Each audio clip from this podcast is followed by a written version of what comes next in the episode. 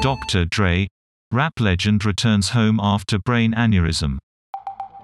In a tweet, fellow rapper Ice-T said he had spoken to Dr. Dre, who was safe and looking good.